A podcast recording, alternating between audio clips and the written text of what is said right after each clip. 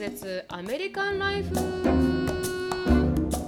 はい今週も始まりましたしのぶとなるみの毒舌アメリカンライフ。ほ。あのーつぶやきの前に一言前回のうん。エピソードについてうん。お話しさせていただければなと思います、はい。前回のエピソードをオンエアした後に、すごく反響がありましていろんな人からのフィードバック、うん。いつもよりも10倍ぐらいですかね、うん。フィードバックをいただいて。で学ばせていただけるところがすごくあって、うん。で私の中でもあここはちゃんとついてなかったなとかうん。ここをもう少し説明すればよかったなっていう、学ばせていただける機会があったので、はい。本当にありがとうございましたと、フィはいードバックいただきまして。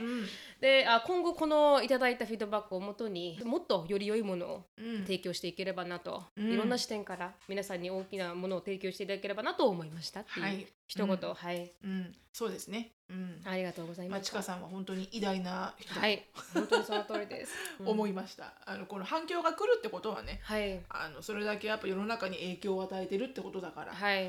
まあすごいなと思ったけどね。注目度も高い方でしたからね、いやすごく勉強になりましたっていうことを一言はい。言わせていただこうと思いました、はい。ではあのつぶやきに入っていきたいと思います。はい。あのつぶやきはですね私は最近あの聞いたポッドキャストなんですけど、うん。すごく面白いなって思ったので皆さんに共有なんですが、うん。あの最近私ブルネ・ブラウンっていう方の「うん。The Gift of Imperfection」っていう本を読んだんですよ。うん。うん。でブルネ・ブラウンさんって昔ユーユニバーシティ・オブ・ヒューストンの教授で、うん。今あの UT のオースティンにいらっしゃるんですけど、そのか方が今ポッドキャストを出しててへえうん、あの Unlocking Us ブルネ・ブラウンっていう名前のタイトルで、でいろんなこの彼女ってシェームリサーチャーって言って、うん。こう恥とかうん。人のボーナビリティって弱さとかについてうん。すごく何十年も研究されてる方で、へあのすごく面白いんですよ。で、うん。その方がこのコロナの状況を、うんあのに対してこの科学的なプロスペクティブから、あの話してたんですけど、5人に1人のアメリカ人は anxiety disorder だってで diagnosis されてるみたいで、うん。あの診断を受けてるみたいでやっぱりみんな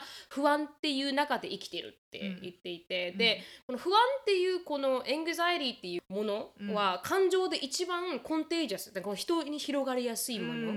例えばどんなに一生懸命頑張ってなんかこう頑張ろうぜって会社で言ってたとしても一、人がどうしよう倒産したらって言い始めたらもうみんなにその anxiety って広がっちゃうっていうね一番簡単に広がる emotion みたいで,、でそれでその彼女がその anxiety に対してその不安に対して2つ人間ってこのリアクションの方法があるっていうことを説いててで1つがオーバーあの overfunctioning っていう方法と、 underfunctioning っていう方法で、人間がこのてか取り留めもない不安を感じると一、人 overfunctioner の人たちはあのもうコントロールできるところを一生懸命コントロールしていくみたいなんですよね。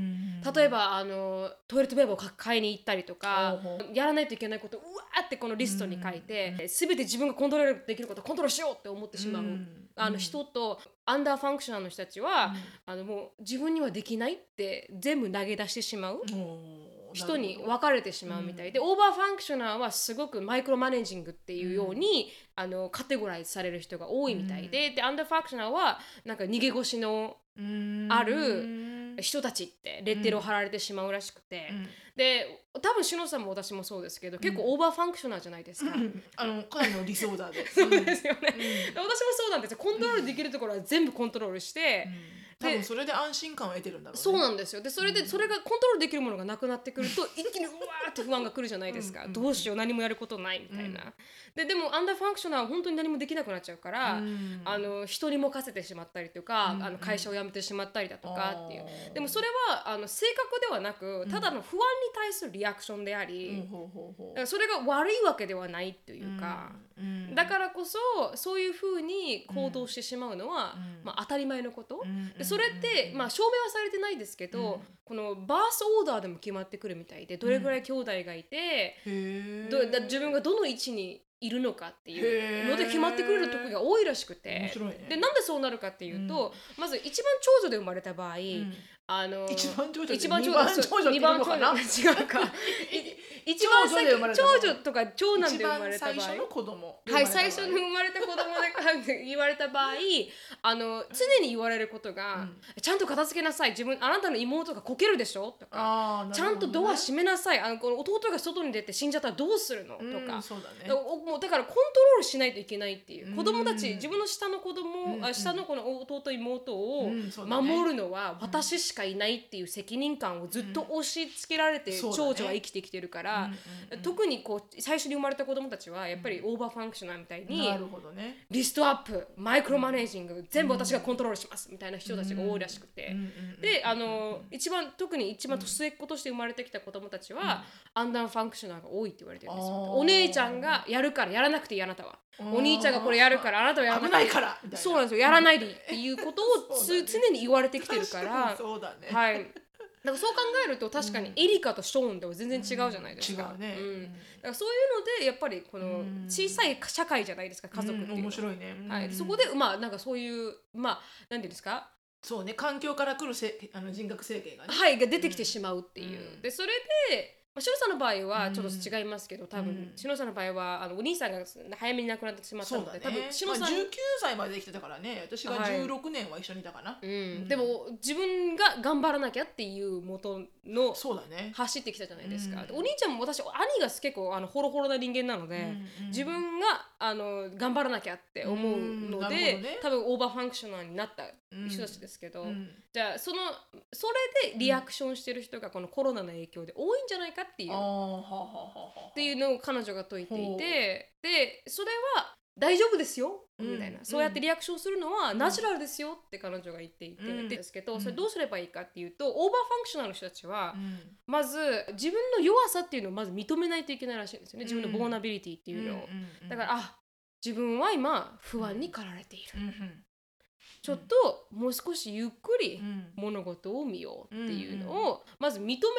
なるほど。認弱いんだと。弱いんだと、うん。そうこの環境に自分は太刀打ちできないんだってこと。をうん一度あことを自分で認めないといけなくて、うんうんで under-functioner の人たちは自分は思っているよりもできるってことを自分に言い聞かせないといけないみたいな。なるほどね、はい、そうすることで少しずつ、あ何をベースに判断すればいいのか、自分の今行動はちゃんとデータのもとにやってるのか、うん。それとも emotional に動いてるのかっていうのを判断できるようになると、うん。もう少しちゃんとした行動をとっていけるっていうのが、うん。彼女の、まあ、あ解説っていうんですか？なるほどなるほど。だから今回このコロナの影響で不安っていうので駆られてますけど、うん。自分はど自分の行動をベースに自分は over-functioner なのか、それとも under-functioner なのかって見て、うん。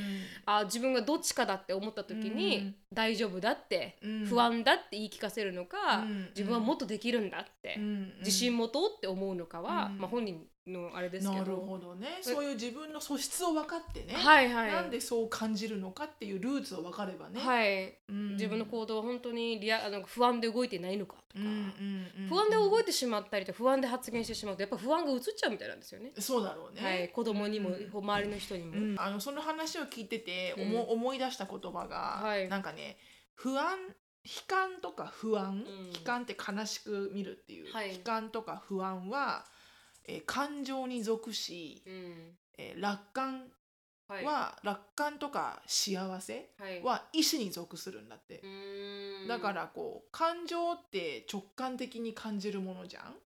確かに。だからコロナが来て病気になるかもしれない、ん。おじいちゃんおばあちゃんが、ね、死んじゃうかもしれないとかうん。思うと、かんなんかそもそも人間の頭はうん。倍を また言葉忘れたあの例えばね、はい。い、いたなんか例がうん。例えば失恋してる時に聴いた曲とか、はい。ちっちゃい時にお母さんがよく作ってくれたあのお味噌汁とかなんはい。かそういうのを匂ったりすると、速攻その時の感情が返ってくるでしょ。はいまさにその通りでだから人間ってメモリーがうん。記憶が感情とドッキングすると、うんずーっとロングタームメモリーとして残るんだって。で感情がアソシエイトしない記憶っていうのは残らないんだって。だからやっぱりこうすごく傷ついたこととか、はい。反対にものすごく嬉しかったことっていうのはずーっと人間って覚えてられるけど、はい。その間にあった何億個っていうメモリーはどんどん消えてっちゃうのは、うん。感情がアソシエイトしてないかららしいのね。うん。それをベースで考えるとなんかその悲しいとか不安とかっていう感情はうん。やっぱりこうあの直感的に脳が感じるもので、うん。それに素直に体が反応しちゃうから、うん。だからこうネガティブになっちゃうらしいのね、うん。だからこうどうしようとか不安だとかこれからどうやって生きていけばいいだろうとか、うん。病気になっちゃうとかってそういうのはもう本当直感だからはい。仕方がないんだ、うん。それはもうみんな感じること、うん。全員が全員感じること、うん。ただそのまんまそのまんまのまんまいる人と、はいあのそれを切り替える人はやっぱ、じゃあどうしよう。じゃあ効果をどうしようとか、じゃあこういうふうにこの時間を家族で楽しく過ごそうとか、うん。せっかくみんながいるんだから、うん。じゃあみんなであの時間を過ごせるいいタイミングだとかね、はい。そういうのってやっぱ意思に属するから、うん。あの一生懸命そういうふうに考える方に自分を持ってって、はい。で言葉で出さ言葉で出せば脳はそういうふうに反応するらしいのね。はい。だから「いやもうさほんと超不安だよねコロナでどうしよう」って言ってると、はい。自分が自分に対してどうしようどうしようって考えろって言ってるようなものらしいのよ。はいはいでも朝からもう今日も天気がいいし、まあ、コロナで時間もあるからどっか子供たちと散歩してなんか楽しく過ごそうかななんかバレーボールとかやったら楽しいよねとかいいねこんな風に時間が過ごせて楽しいねっていう風に言ってると、はい。結局脳がそれでインプットされてうん。楽しいんだっていう風になるから、はい。結局は自分が自分に言葉に出して言い聞かせることで、うん。自分のその日の体の動きとか脳の動きとかを全部司るのは自分らしいのね。はい。でそれが全部意思に属してるらしいから、うん。だからあの朝起きてうん。まずもう言葉に出して言うのは一番いいんだって、うん。なんか不安だと思ってること何かあれば、うん。それじゃないことはい。を自分に言い聞かせる、うん。うん。だからなんかそれは皆さん違うけど、はい。うん。でもなんかあの意思に属するっていうのは本当だなと思って、うん。幸せと思うのもうん。実は意思に属してて、うん。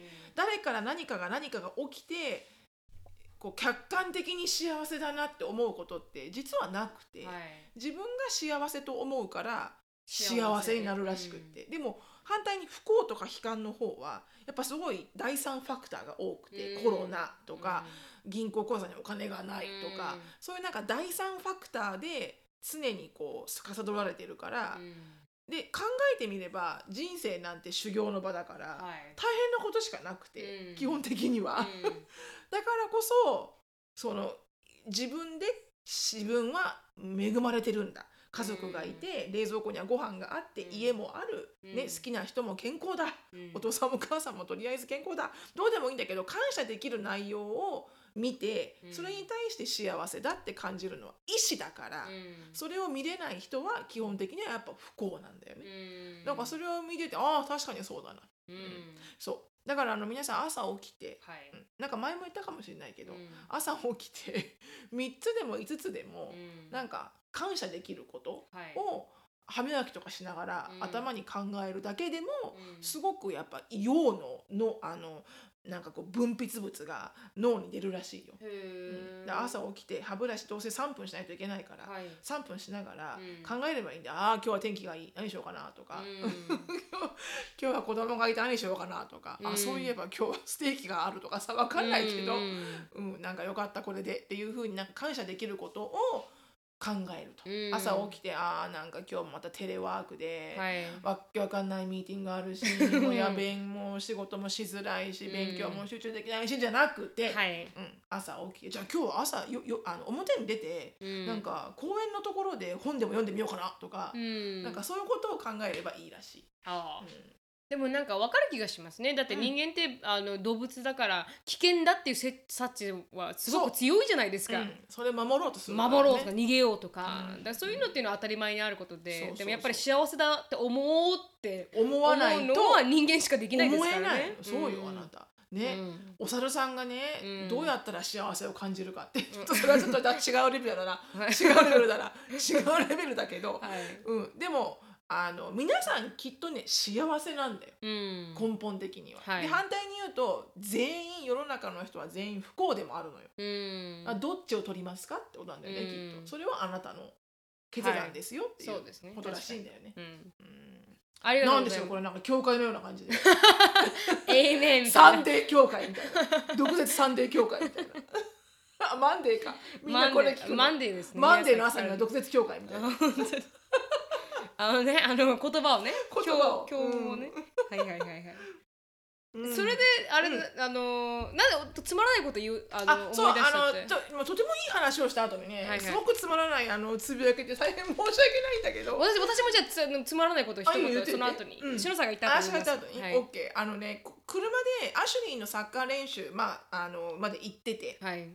で30分ぐらいの車の時間なんだけど今、はい。とにかくうん。その、家にいなきゃいけないのでもうオンラインもコンピューター、はい。でその後、まあちょっと自己練自己自習自自分でサッカーとかバスケとか練習するしはい。ちょっとはこうあのエクササイズもするけど、うん。もう一日の大半がうん。パソコンかテレビか XBOX か任天堂か携帯なのね。そうですよね。全部デバイスじゃん。確かに確かでに全然体を動かさないから、うん。だから頭を動かさないからってことで車に乗ってる間は、はい。もう携帯なしって言ったのはいはい。でなんかやろうってう言って、ん。で伝言ゲームやろうっつって、はい。であ日本語でさしりとりってあるじゃん、はいはい。リンゴゴリラとか、うん運がついたらダメよみたいな、はいはいはい。あんなんやろうと思って、うん。で英語でやろう、うん。でも英語でよく終わる。英語の単語がよく終わる。T と O と N はいはい。で終わる単語はうん。NG ねって言って、はいはい。難しい。だからあの例えばあのなんだろうなわかんないけどそれまあ T と N と O で終わる単語はダメ、はい。それ以外の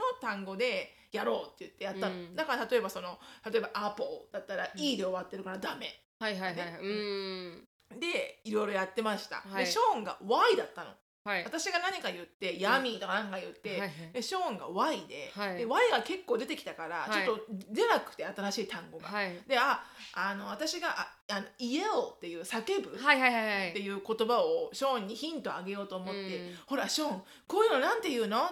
ドンなんだっけな？なんだっけな？私がドンスなんか Don't talk right now とか、うん。なんつうのかな私。その時に言った言葉は覚えてないけど、はい。ああそう Stop it って言ったんだ、うん。私はよく言うから、危ないから、うん。Stop it right now とかって言うじゃんって、うん。ショーン What do you say like this? You うん know like Stop it! うん言ったらイエリングじゃん。はいはい。叫んでるそうですね。なのに。ショーンが「ああ I know I know やめて」って言ったの いや Why だけど、うん。ね？確かだけど、はいはいはいはいはい。Don't do it! っていうのはやめてだから。Why だけど。頭がいいのかなんだかよくわかんない。すごいあのトランスレートしますねちゃんとね。しかも「I know I know やめて」って言ったから。なわけわかんないへえ もうそこで私、爆笑しちゃって、うん。うん。さすがショーンですね。なんか間違ってるとも言えない、はいはいはいはい。確かにやめて、うん、でも「いい」で終わってるからダメ確かに。で結局説明したんですか「やおだよ」そう「って家を」って言ったら「ああ」って言った。けど、はいはいはい。でもマミー You said don't do it うん。確かにね。やめてだしね。じゃなくてこのアクションを言ってるの。アクションをみたいな。さすがショーンの面白かった。発想さすがショーンの発想ですね、うん。私たちだからは多分出てこない。出てこないね。はい、うん。素晴らしいと思いました。そうそんなつぶやきでした。ありがとうございます。私も一つあのしょうもないのが起こったんですけど、うん。私ポップコーン食べてたんですよ、うん。そしたらポップコーンのかけらがあののどちんこの隣のところにかかっちゃって。死ぬ死ぬ。そうそう。へばりついたんですよここに。死ぬ死ぬベタってそしたら喋るのも飲むのも痛いんですよ。で本当に痛くてでで痛いなーと思いながら、うん。あのの取れるだろうと思って、ねうん。寝てたら、うん。なんかこうバイオデグレうん、バイオデグレーダブルだからお水とか飲んだの？飲んで全部やったんですけど取れないの？取れなくて、うん。で寝たら治るだろうと思って次の日もあるんですよこいつが。でそれででそれどうしようと思って朝30分かけて、あのお箸でうん。こうやってこうこうやってやったらそうそうおーってなりながらもうやるためにおーってなって。それを30分やったんですよ。うん。でもうダメだわって思って、うん。私こいつと生きていくと思って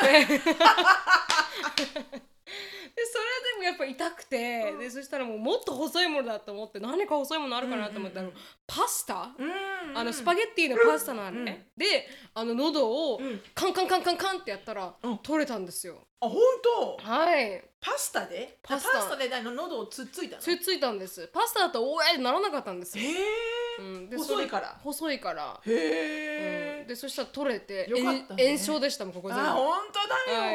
よ、赤くなっちゃって。危ない。そんなちっちゃいことでね老人は死んじゃうからね。はいあの本当にポップコーンやめようと思いました私を殺そうとしてきましたから。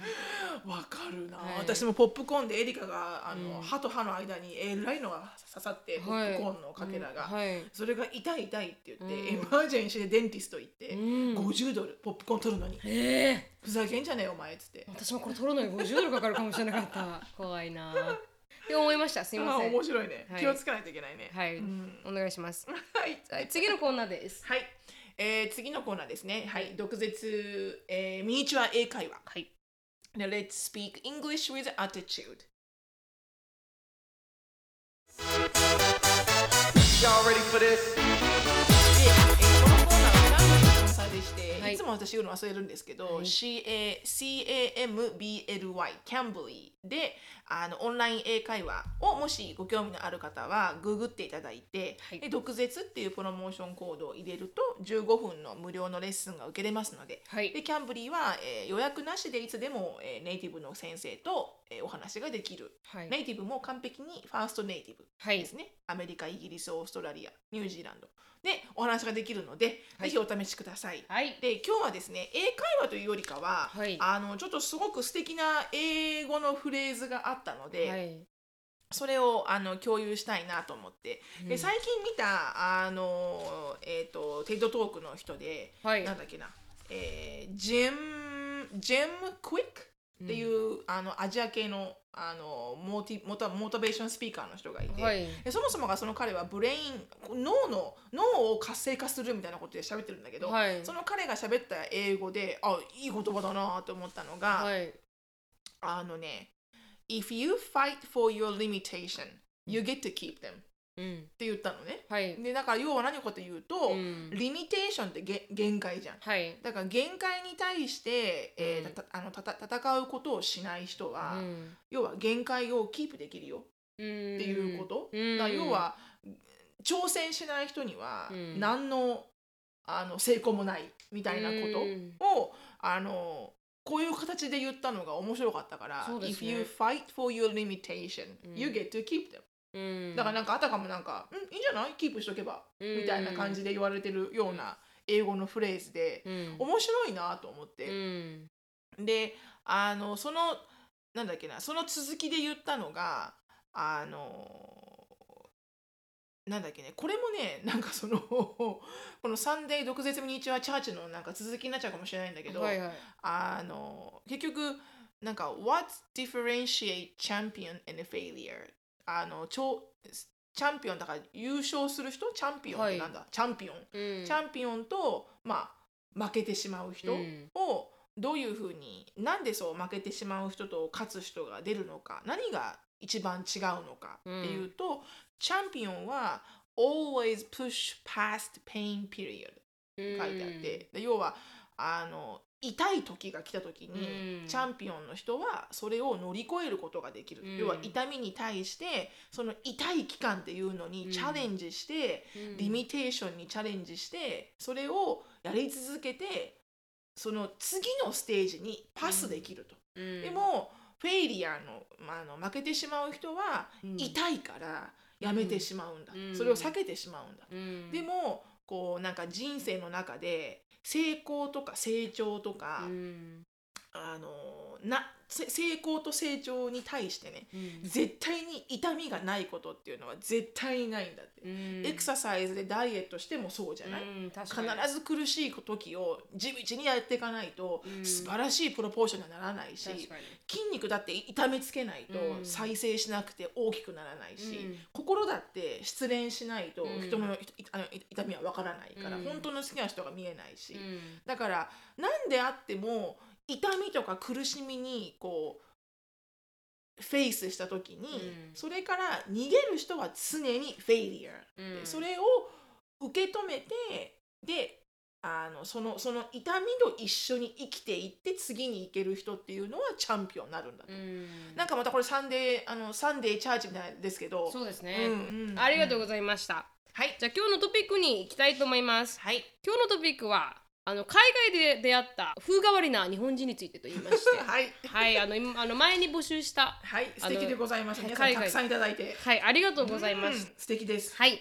じゃあ最初の方あの20代女性マリモさんです。うん。うん。うん。前も読んだことがあるかマリもしれない。モさんはね前前も読んだことあるよね。そうですね、はい。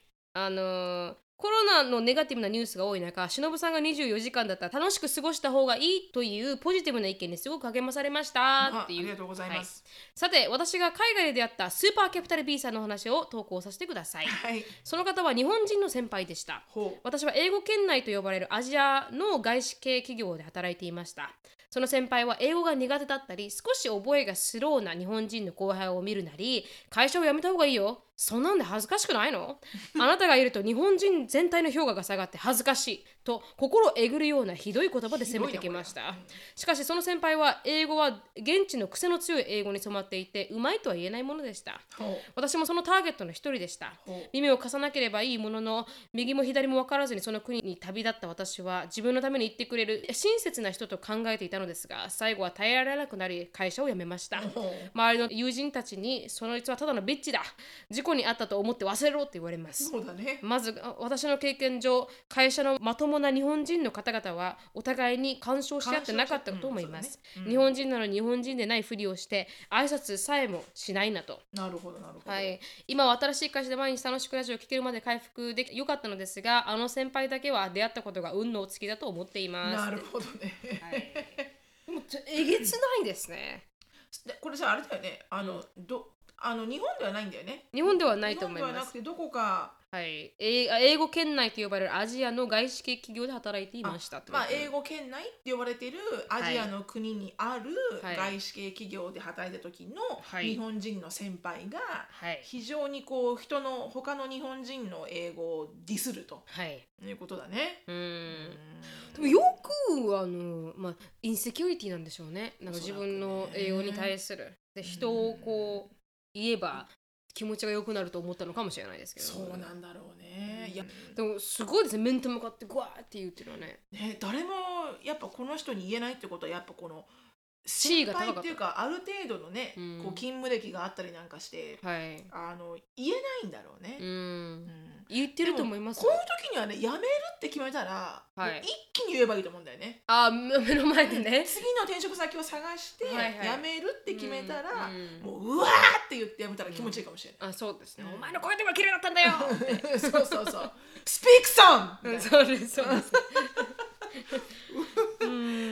でもねもう本当そうだね。事故に遭ったみたいな、こんなことはもういつでもあるから、はい、うん。よくない人にはもう何万回も会うし、そうですうん。ね、もうあのあれですよ。あの葉っぱです葉っぱ葉っぱ葉っぱ。葉っぱ。はいはい。散っていくだけ。散っていくからもう,、はいはい。レッゴレッゴ、うん。もうこの時はもうしのさんに電話してしのさんに話してもらってあそう？みたいな。そうそうそうそう。My friend said My friend な said your English is perfect うん。みたいな、うん。そうそうそうそう。そこら辺のア What ティ makes you think so special? 怖い。怖いな。怖い怖い怖い怖い。で次行きたいと思います。改めてラジオネームはバネッサにさせてくださいと、はい。私は現在韓国在住で結婚はしておらずこちらで仕事をしています。私と、まあ、成美さんと同じ同い年ですと。はい27歳なのでね、うん、韓国から。はい。はい。今回の海外在住の日本人個性強すぎ問題に強く共感し 欧米圏のみならず韓国からもぜひお届けしたいと思いまた人見知り系系キャピタル G あ D ですね。キャピタル G って書いてあるあ間違えたって書いてありました。あ間違えたんだ。はい、キャピタル B としてメールを送らせていただくことになりました。かっこ笑い。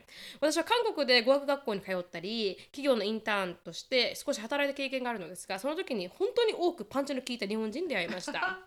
特にその中でも日系企業過去サービス業でインターンした時に特に熱烈に感じたのは欧米圏留学帰りの韓国留学組の日本人たちでした。過去笑い。カナダなどワーホリやそうですね。カナダなどのワーホリや留学帰りに韓国により韓国でプチ留学をする日そんな本人人たちがいるそんだ。んなすごいですね。全然言葉違うのにね。はい。でも金もありますね。韓国あワイキングホリデーした後に韓国に行ってプチ留学して帰るなんてすごいレベルでお金がありますね。すごいね。はいあ9時出勤なのに9時ぴったりに「おはようございます」と現れ、制服もきちんと着ずに胸元からはネックレス、指にはリングをはめて、物を落とせば「Oh my god so sorry」とオーバーリアクション。彼女から何かのお礼のメールをもらったことがあるのですが日本人の私に対してもなぜかオール韓国語で送ってくるというなかなかのハート。心の中でマジかやべえなと思いつつも人見知り系なので完全に顔を引きずらせて静かに注意しメールでは丁寧に全部日本語で返しました。なるほど。人見知り系だからね。はいはいはい、うんその他にも本当にエッジの効いた人は多かったです、韓国も欧米圏同様韓国人のオッパ過去彼氏がいるかどうかもはやステータスみたいなものです、韓国がどれぐらい下できるのか、どれぐらい韓国人と同じように店にクレームを入れたかなどなど、なんだかマウントの取り合いも多く見られたような気がします。あーもっとどんどん書きたいのですが今回はこの話にしました。という面白いですねすごいねはい。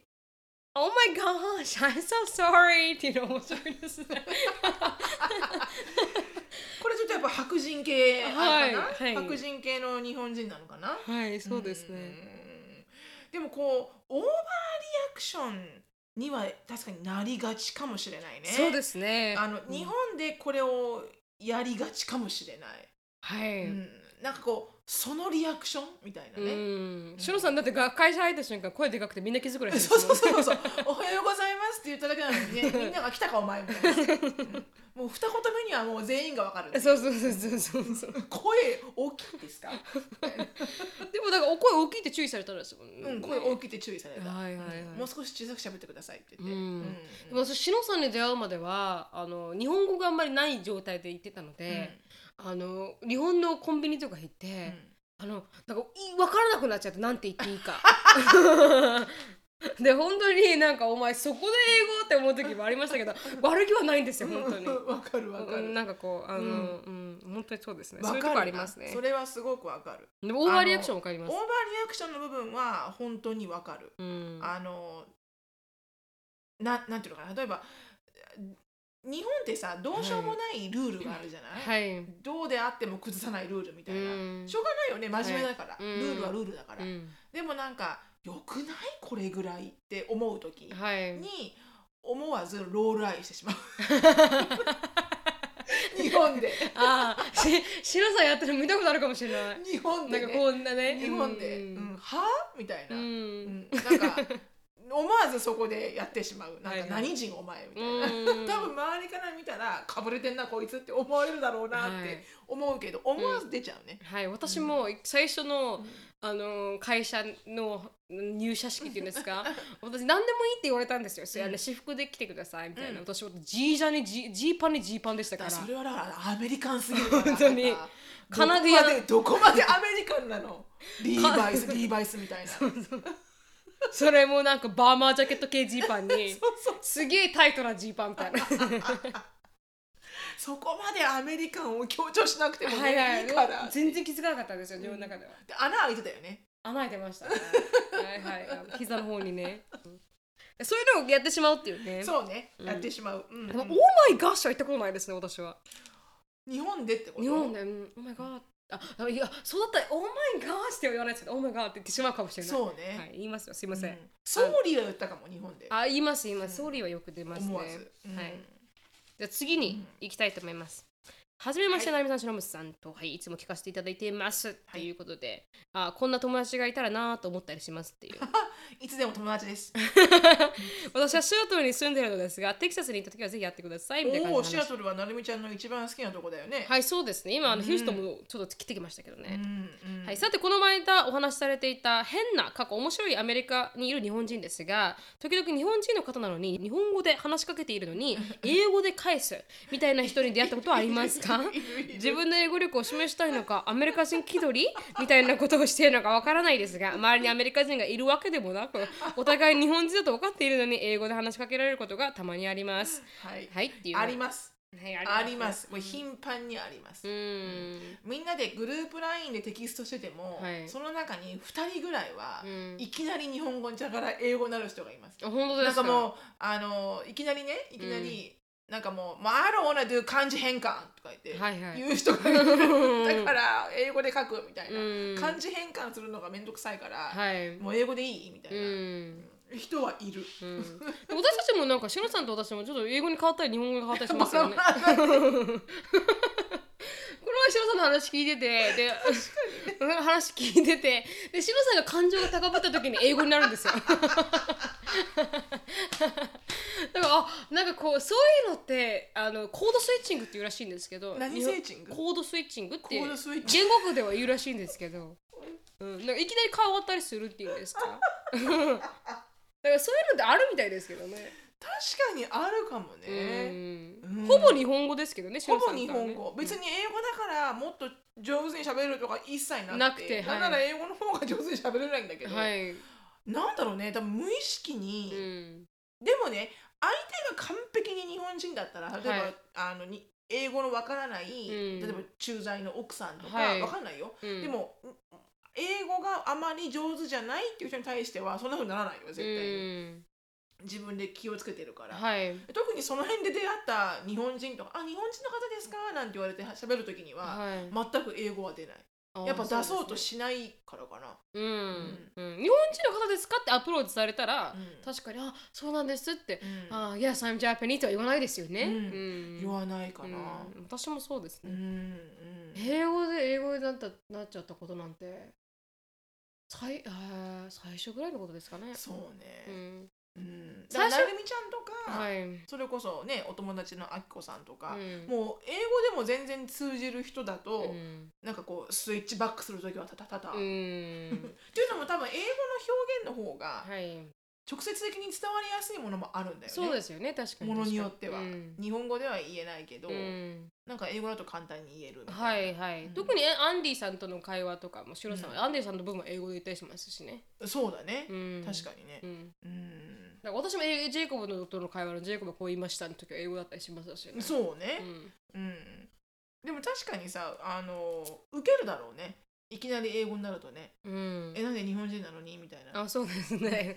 英語なんですか？みたいな、うん。うん。しかもね言えないよね、はい。日本語で喋ってもらえますかな？言えないじゃんその時に。え海外にいるもんだから、はいはい。でもそうやって喋りかけたらやっぱ英語で返してしまいますよね。そうだね。英語でガンガン来られたら、まあ、英語で返すのがポライトかなと思っちゃいますけどね、うん、確かにね、うん。でもこれは絶対みんなあると思う、はい。うん。私もあると思う。うん。よくありましたね学校によくある、ううんん、今でもある、はい、うんうん、でもなんかあれあのジェイコブはジェイコブでなんか日本語で話しアメリカ人なのに日本語で話そうとしてくるやつはイライラするって言ってましたよ、へえ。なんか日本語で話し話そうとするっていうんですか、うんうん。でもどっちも中途半端なのにいきなり日本語で話しかけられるから、うん。かムカつくって言ってましたけどね。それはなんかお勉強って思わないんだ。じゃなくて。お互いに日本語のこうお勉強をし合うみたいな感じではないはいカイオさんだったら5年間日本で住んでたからもう日本語ネイティブ。ほぼほぼネイティブだよね、はい、ネイティブだからいいんですけどやっぱりなんか外国人間ではそういうのがあるみたいです。お前に英語の方がネイティブだろうって思うやつに日本語で喋りかけられるっていう。なんか。何をやろうとしてるんだい？みたいな。はいはいはい、うんはい。うん。で同じ気持ちになったって言ってました。へえ面白いね。はい。うん。で次行きたいと思いますはい、はじめまして。一人暮らしを始め寂しいので家事をするときはいつもポッドキャストを聞きながら 寂しいよね、はい、ながらしておりますと。3年もほど前の話なのですが当時私はウィンタータームから留学するため2週間ほど早く日本を立ち年末をシアトルに住む友人家族過去アメリカ人の家で過ごしておりました。第二家族と言えるほどあ仲の良い家族で、ここのパパの親友の奥さんが日本人だったためお正月におせちパーティーに、ま、招いていただきました。他の日本人の女性もたくさん来ていて声をかけてくる人もいれば私あなたになんて興味ないわと言わんばかりに話しかけてもアメリカ人の旦那さんの話ばっかり嫌な感じだなと思っていました。しかし私が物を申したいのはその人ではなく私に話しかけてくれた大阪のおばちゃんにです、彼女はちょっと小太りで真っ黒な長い髪をお団子にしてパツパツの真っ赤な革ジャンを着ていました。すごいハレンチだなこれ。はい、すみません、私韓あの韓国語って、あの大阪の方言言えないんですけど、どっから来たん？みはいはいから始まり、神戸からなんです。留学なんです。と答えると私が若い頃は留学に行くって言ったらめっちゃ反反対されてて、ん。でも私は日本にいるべきちゃう思ってブラブラブラブラ 日本人のここがダメとかアメリカは最高だみたいな話を永遠と一人で、あ幸せか不幸せかそういう人は関西にはたまにいるので慣れてはいましたがなんとまあ海外で出会う大阪のおばちゃんのインパクトが強いこと。それに何より気になったのは日本が嫌いだと言いつつ典型的な関西のおばちゃんが抜けていないのです。内心めんどくさいなと思いつつ最後まで話を聞いてあげました、帰りの車の中でパパにどうだった？と聞かれて疲れ果てていた私は一言ノイジーすると車内は大爆笑。ああの赤いジャケットの人でしょ。日本人の先でもそう思うんだねと、海外が好きなのは分かりますが日本を悪く言う人がそもそも苦手な私、海外で出会うコテコテの関西のおばちゃんにあ注注意してください。これ海外で出会うからうんうんダメなのかな？それとも関西のおばちゃん自体がこうなのかな？どうなんだろうか？わからないですね。そこにもいるっていらっしゃいらっしゃってますからね、典型的なこのおばちゃんっていうのがね。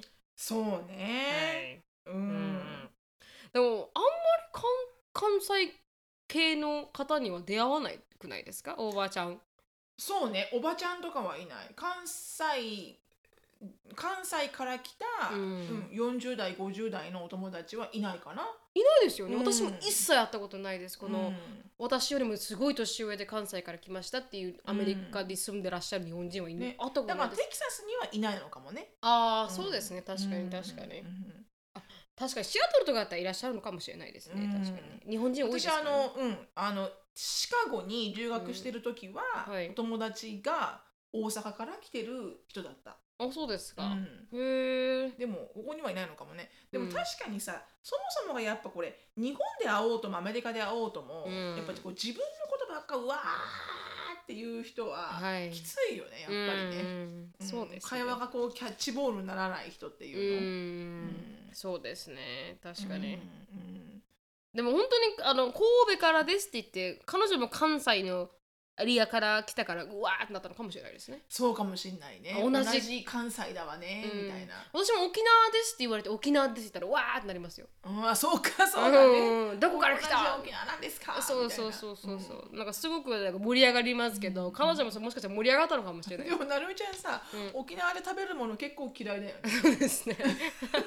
マンゴーとかね。あ、マンゴーは嫌いじゃないですけど、うん今はすごく美味しいなと思うようになりましたけど、昔はすごい苦手でしたね。ねパイナップルも食べないですしね。そうだよね、はい。だって磯香ちゃんってほら沖縄の友達いるじゃん？ここに住んでる、はいはいはい。はいすごい沖縄料理を上手に作る人、はい。あの人がいろいろ作るのなるみちゃん嫌いだもんねって 言われるよね、はい。ジーマミーも食べないもんねとか何も食べないもんねとか、はい。そうなんですよ。何食べんだじゃん作っでもジーマみんなで作れるレベルではないですけど。てきたじゃん彼女。あ、私だから彼女がすごいんですよ。あ。そうね。あれ、はい。美味しかった、はい、だからそんななんか私がカカジュアルに あの、ピーナッツから作ろうみたいな感じではないんですからね。うん確かにね、はいうんでも食べなかったとは思います私が。でも日本の料理もあんまり食べれないの多いですかね。おしお汁粉とかね。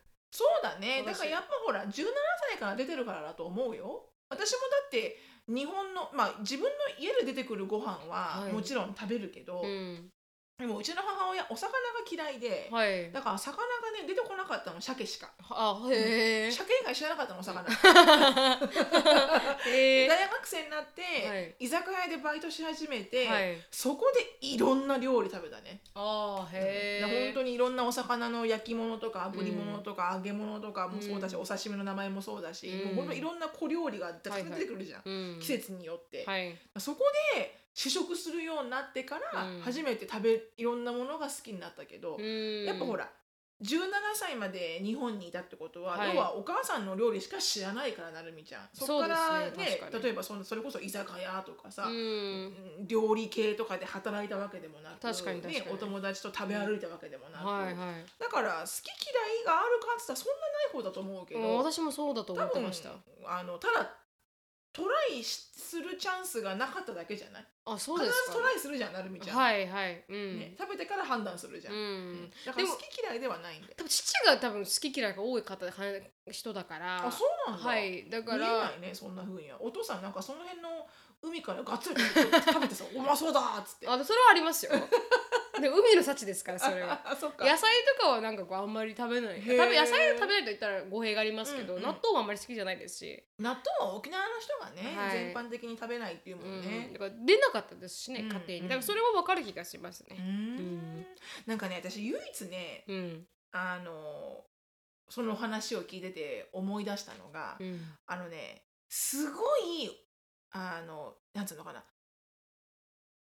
あのなんつうのかな健康志向をはい。あの強制する人あは。はうん。きついかな。どういうことですか？なんかこうなんていうの？かこういうものを食べたら体にいいよっていうのは全然いいの。はいはい。これがすごくいいらしいよとか。うん。であの例えばこのあのなんだろうなこういうものは食べたらよくないからとかね、でも例えばなんていうのかな。子供ちっちゃい子供連れてうて、ん。あの例えばサッカーのね、はい。あのこれ日本人っていうかアメリカ人のおかなんだけど、うん。サッカーのグループで どっかご飯食べ行こうって時に、うん。ああそこはあの artificial なんとかがあるからダメとか。ああはいはいはいはい、なんかこう子供たちが「イエーイアイスクリーム」とか言ってる時うに、ん。そのアイスはダメよ。だってすごいシュガーだしすあー。ごい artificial color だし、うん。もうこんなのジャンクよとか。あー。だからさ分かってるけどさうん。それはなんか自分の子供だけに言えよみたいな。うん。うん。でなんかこうスナックとかもうんこう試合と試合の間にみんなが子供たちが集まって自分のスナックとかをこう分け合ったりするんだけど、はい。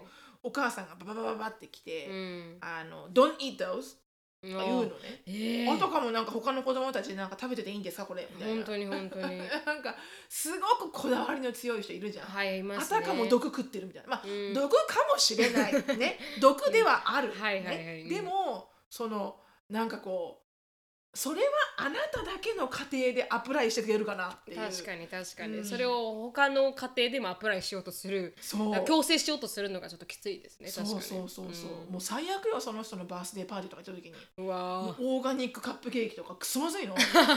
もうなんか美味しく作れるのあるじゃん。はいはいはい。ビーガンでもうん。お砂糖使わなくてもうん。美味しく作れるものたくさんあるのに、はい。お前んとこなんでこんなくそまずいんだよと思うぐらい、でなんかアシュリーも帰ってきて、うん。全然何も食べれなかった。全部美味しくなくて。だって子供のバースデーパーティーで、お菓子がセロリだよ。食べれないでしょ確かにみんな。確かに、うんうん、大変だだからそういうがエクストリームな人ははい。きついかも、そうですね、うん。確かに。私もなんか昔あのいとこかな？いとこかな、うん。親戚が家に来た時があって、でそのちっちゃい女の子だったんですけど、うん。その子噛んで飲み物を飲んだことがなかったんですよ。全部お母さんがちゃんと缶からお茶碗にお茶碗って言うんですか？お茶碗じゃないか。なんていうのこのなんて言うんですかこのカップのこと。コップじゃないコのップコップなんかこうお茶を飲む専用のコップ？ああえっ、と湯飲み？湯飲みみたいなのに入れて、お茶碗じゃないです すいません。コップに入れてくれるんですよ、へー。でそれで飲んでたらで飲む？って私何も知らないからうん。小さくて、飲む？って言って缶を渡して飲んでたらもうなんかもうこの世のものとはもう思えない顔してるんですよ。美味しい美味しいって。だから本当にこの親のこのなんていうかこだわり？うん。が強い人ってあのいらっしゃいますよね確かに。そうね、ううんん、いる、ちょっとなんかごめん思い出しちゃって。はいはい。ちょっと話ずれました。はい、ありがとうございます。はい。じゃあちょっと行きたいと思います。はい。はい、次ですね。あのー4月6日の最後にお話しされていた海外で出会った日本人女性についてお話しされていましたが私は日本で出会ったなんだかなと思った日本人女性についてシェアさせてくださいと。なるほど。その女性は私が勤務しているお店のお客様なのですがおそらく海外に留学していたのか住んでいたのか海外国人の彼氏らしき人と英語で話しながら歩いているのを時々見かけます。へーそんな彼女が2年ほど前初めて来店した時からどのスタッフにも彼女に対して嫌な接客をしたつもりはないのですがむしろそういう方は一層気にかけています。ね。入ってきてから帰るまでずーっと不機嫌、もう来てはくれないだろうなと思っていたのですがおそらく男性オーナーのことをとても気に入ったようでそれから何度か利用してくださっていました、その日の彼女のテンションによりますが相変わらず女性スタッフには不機嫌。またはひどい時には無視される状態。かっこ笑い。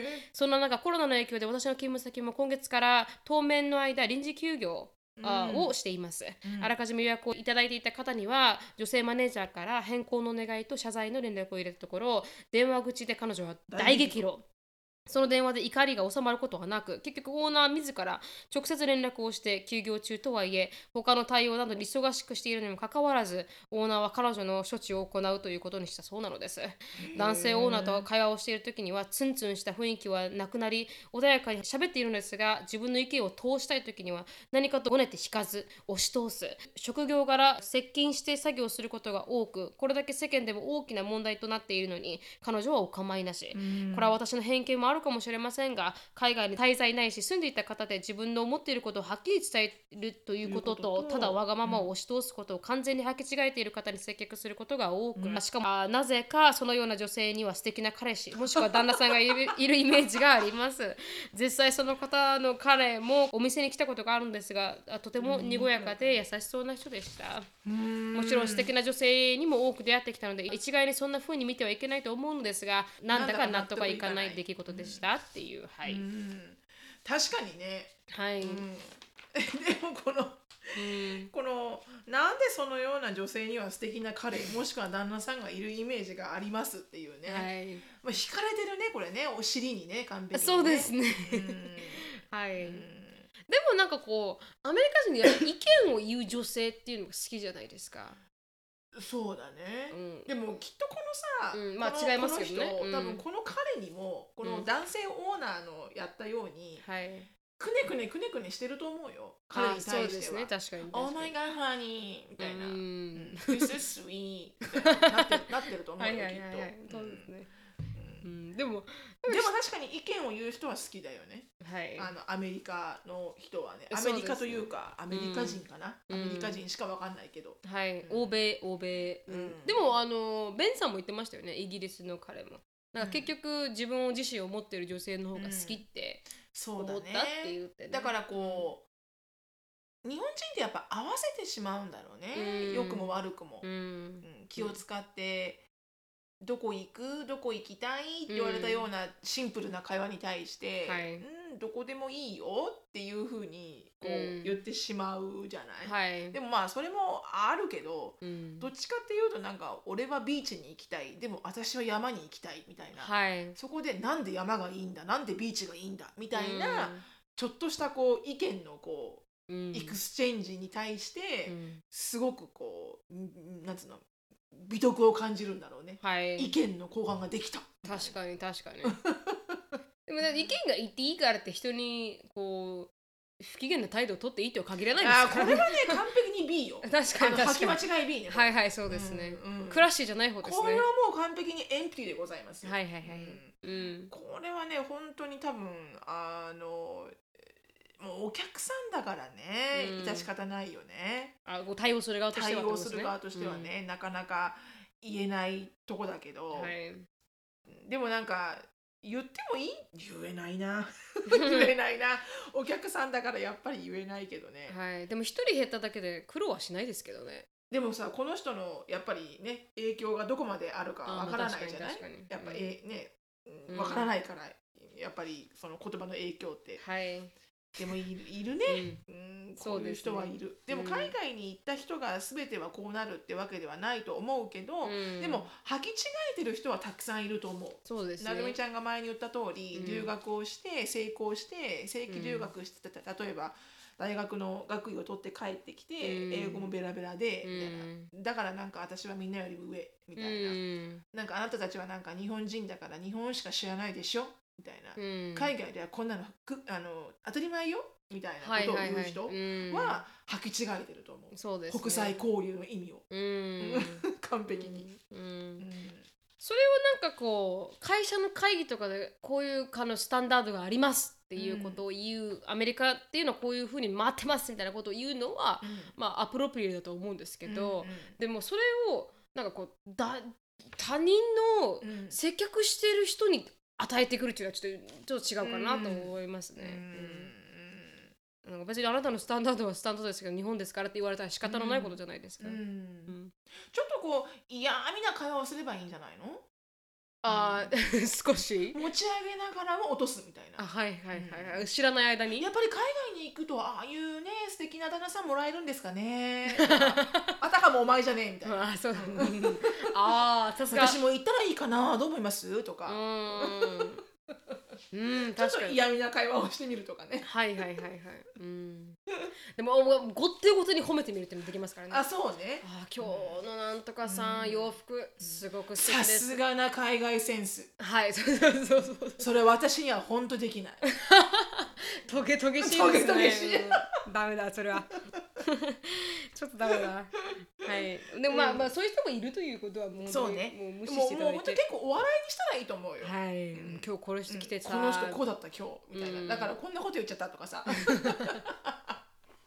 持ち上げる持ち上げる。あ持ち上げる。はいありがとうございます、最後ですね。はい。最後に行きたいと思います、はい。お疲れ様です。とポッドキャストで聞かせていただいてます。と。はい、うん。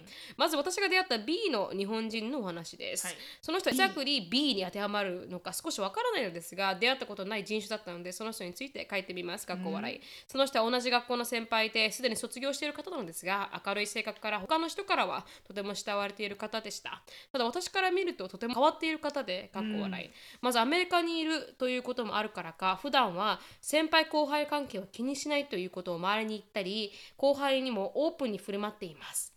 なので私も気さくな人なんだなと思っていたのですがある時学校のスターバックスで勉強をしていた時に会い少し話をしていたら突然普通さ先輩見かけたら誰かと話しても自分から声かけるのが後輩のマナーだと思うんだけどみんなしないんだよねっていうことを不服そうに話されていました。まずそもそも誰かと話していたら声をかけないし普段から上下関係気にしていないと言っているのは自分なのにと思いながら聞いていました、本当だね。そして学校の日本人学生会で代表をしていてその方が卒業する前に私が引き継いだのですが次のセメスターに会って日本人学生会の話をしていた時にまあ忙しくて大変になってきたら後輩に引き継いじゃって仕事丸投げしていいと思うよと私に言いました。私が会長の引き継いだのが先輩も私もボストンキャリアフォーラムに行くセメスターで忙しい中引き継いだので先輩はそのつもりで私に引き継いでいたのか。確かに丸だけだったな B 名と思ってしまいましたかっこ笑い私自身会長の仕事は楽しんでやっていたので引き継いだことに関しては文句とはないのですがそれ引き継いだ私に言うと少し思いました、言われた時に私は唖然としてリアクションも何もできなかったのですが 成美さん忍さんがもしこのシチュエーションに遭遇したらどんなリアクションをされると思いますかっていう。はい。あだから引き継いだんですねとまず言っちゃうかもしれないね。ああそうですね。しのさんだったらね。ああだから。あだからみたいな、うんいやそれ丸投げですよとかね。はいはいはい。あそうですしのさんだったらはっきりバシッて言いそうですあどうだろうな。その先輩にもよるけどね、はい、私もちょっとなんかこいつクソって思ったら言うと思います、うん。ちょこちょこは言うでしょ、はい。噛みつきますね、私は。私結構なんかあのオソリティに噛みつくタイプがある。性格なのではい、そうかもね、はい。思いっきり噛みつくかもね。はい、私は結構噛みつくと思いますね。私は私は嫌味で終わるかもしれないけど、はいそこら辺子供だと思います私は。なるみちゃんは完璧になんでですか、うんみたいな、うん本当に本当に。噛みつきそう、はい、私あんまり好きじゃないなと思った先輩とか この人尊敬できないなと思って噛みつきますから。こ怖いぞ。気をつけろだよね、はいはいはいはい。あからさまに下に下に見てきたなとか思う人はうん本当に噛みつきますね。そういうエピソードある？噛みついたエピソードとかある？あこの人にこんな風に噛みつきましたみたいな。私はまずあのち結構冷たくなります。例えばこの本社に帰った時があったとして、うん。でそれで「はい帰りました」で、うん。この人本当仕事できないなと思ってる人がいるとしたら、うん。その人が話しかけてるのは「そうですね」って言って終わります。うん。早いな。はい、ううんんそうですね。って、うん。もう会話しないんだ、はいはい。何々さんだからできますよね。みたいなことを ガツガツ言うタイプです私。だから多分すすぐ言われましたもん。なるみちゃんってさいや違うなるみちゃんって僕のこと嫌いでしょ？って言われましたよはいそうですね。って言いました。うんその人が誰だか分かるからウケる。で本当ですか？も皆さん分かんないから申しはい訳ないんだけど、そうですよね。申し訳ない。本当にすごいあの私言っちゃいますね。ダメだったね、ううんんうん。何様って言ってたもんね。はい。何様って思う人いっぱいいましたからね。でもね、あれだよね。あのこれは日本でもアメリカでもあるよね。日本人だからってわけでもなく、うん。アメリカでもあるし、うん。なんならなんかこうアメリカの方が two-face の人すごい多いと思う。そうですかどっちかっていうと日本よりも、うん。うん。なんか extreme な two-face、はいはい、うん。というおと前言ってること全然違うあなっていう。あ確かに確かに。やってることと言ってることが。やってることと言ってることが、ううん。ん。なんかなんだろうな。